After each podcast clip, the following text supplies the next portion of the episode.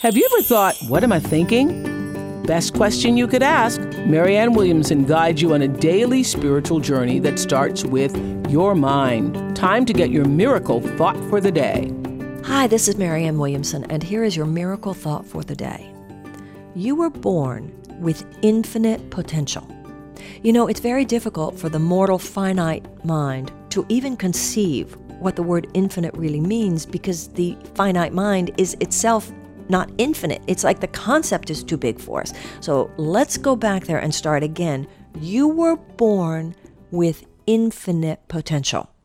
Now that means that no matter what you have done, no matter what you have achieved, you have only scratched the surface of your innate ability. You have only scratched the surface of your infinite potential. And no mistake you have ever made means that, too bad, you, you blew it, you had potential, but now it's too late. The Course in Miracles says that any good that you have deflected, if some opportunity came to you 20 years ago and you blew it, the Course in Miracles says that the energy represented by that opportunity is held in trust for you until you are ready to receive it. You know, as a Course in Miracles student, my favorite learning is the word mercy. What a merciful God, what a merciful universe, that it be so that any mistake that you've made in the past, any love, any good that you've deflected, is held in trust for you by the Spirit of God until you are ready to receive it.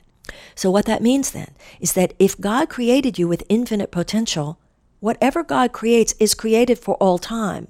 You cannot limit your potential. You can push the pause button, but you can't push the stop button. You can only push the pause button. God will outwit your self hatred, the Course in Miracles says.